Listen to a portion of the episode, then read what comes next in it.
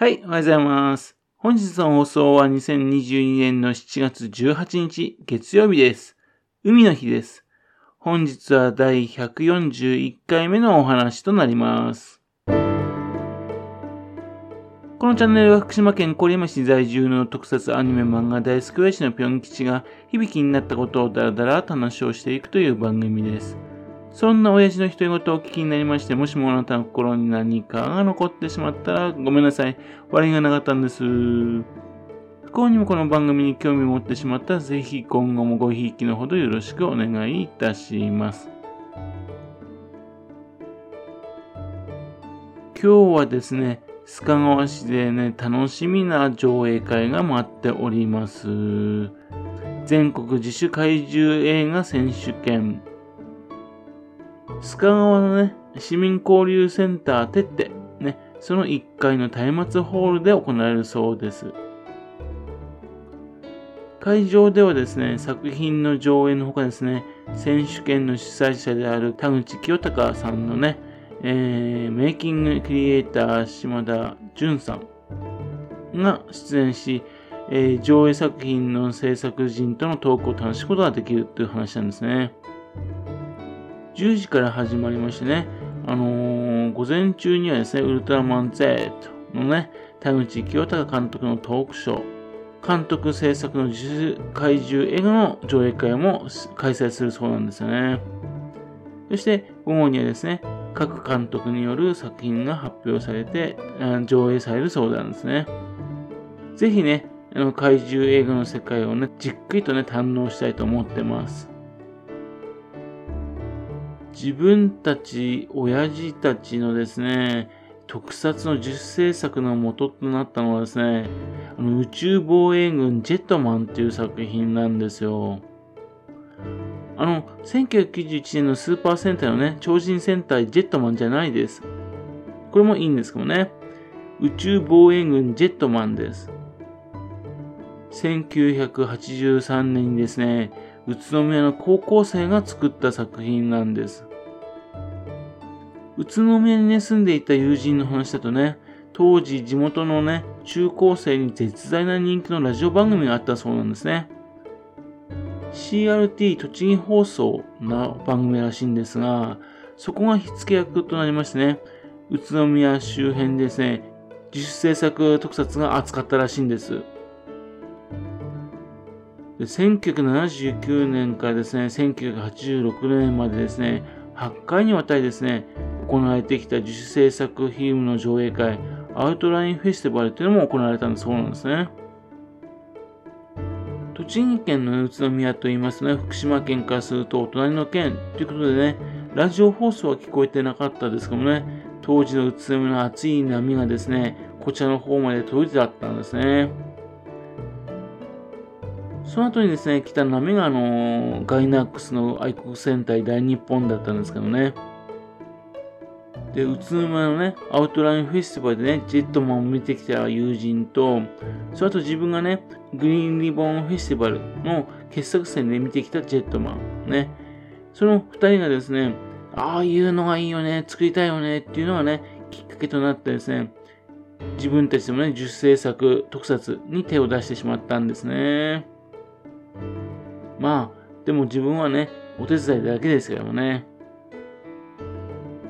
それにしてもですね、ジェットマン本当に面白かったんです。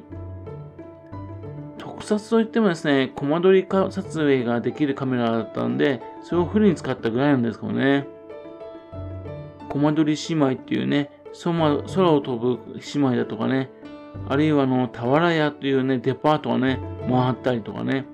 あと、爪入りのね、ロボットが出てきたりとか、そして、そのロボがね、桜通り十文字切りっていうね、見を切って、えー、切ったりとか、8ミリカメがね、武器でね、ビームが出たりとかね。いや、本当にですね、この作品が見ることができたっていうのは幸せだったし、まあ、この見ることができない人たちが非常にかわいそうって感じなんですね。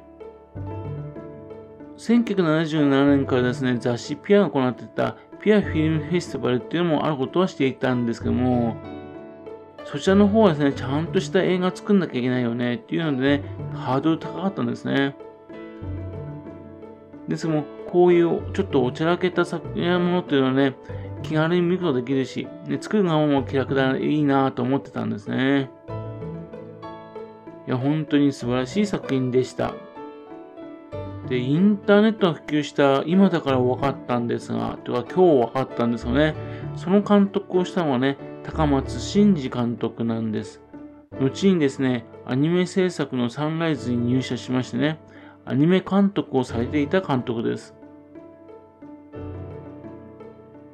勇者特急マイトガインだとか、勇者警察 J デッカーだとか、黄金戦勇者ゴルドランだとか、ね、勇者シリーズの監督さんですよ。あと、機動新世紀ガンダム X だとかね。その他ですけども、自分の大好きなね、空のマニマニも作っていたっていうんでびっくりいたしました。あと、なんといっても、銀玉、亀有公園前発所、ね、といった風なジャンプ系の作品のね、えー、の作品も、この方が監督されてるんですね。最近だと坂本ですがだとかね、男子高校生の日常だとか、ね、グランプルだとか、ね、監督されてますね。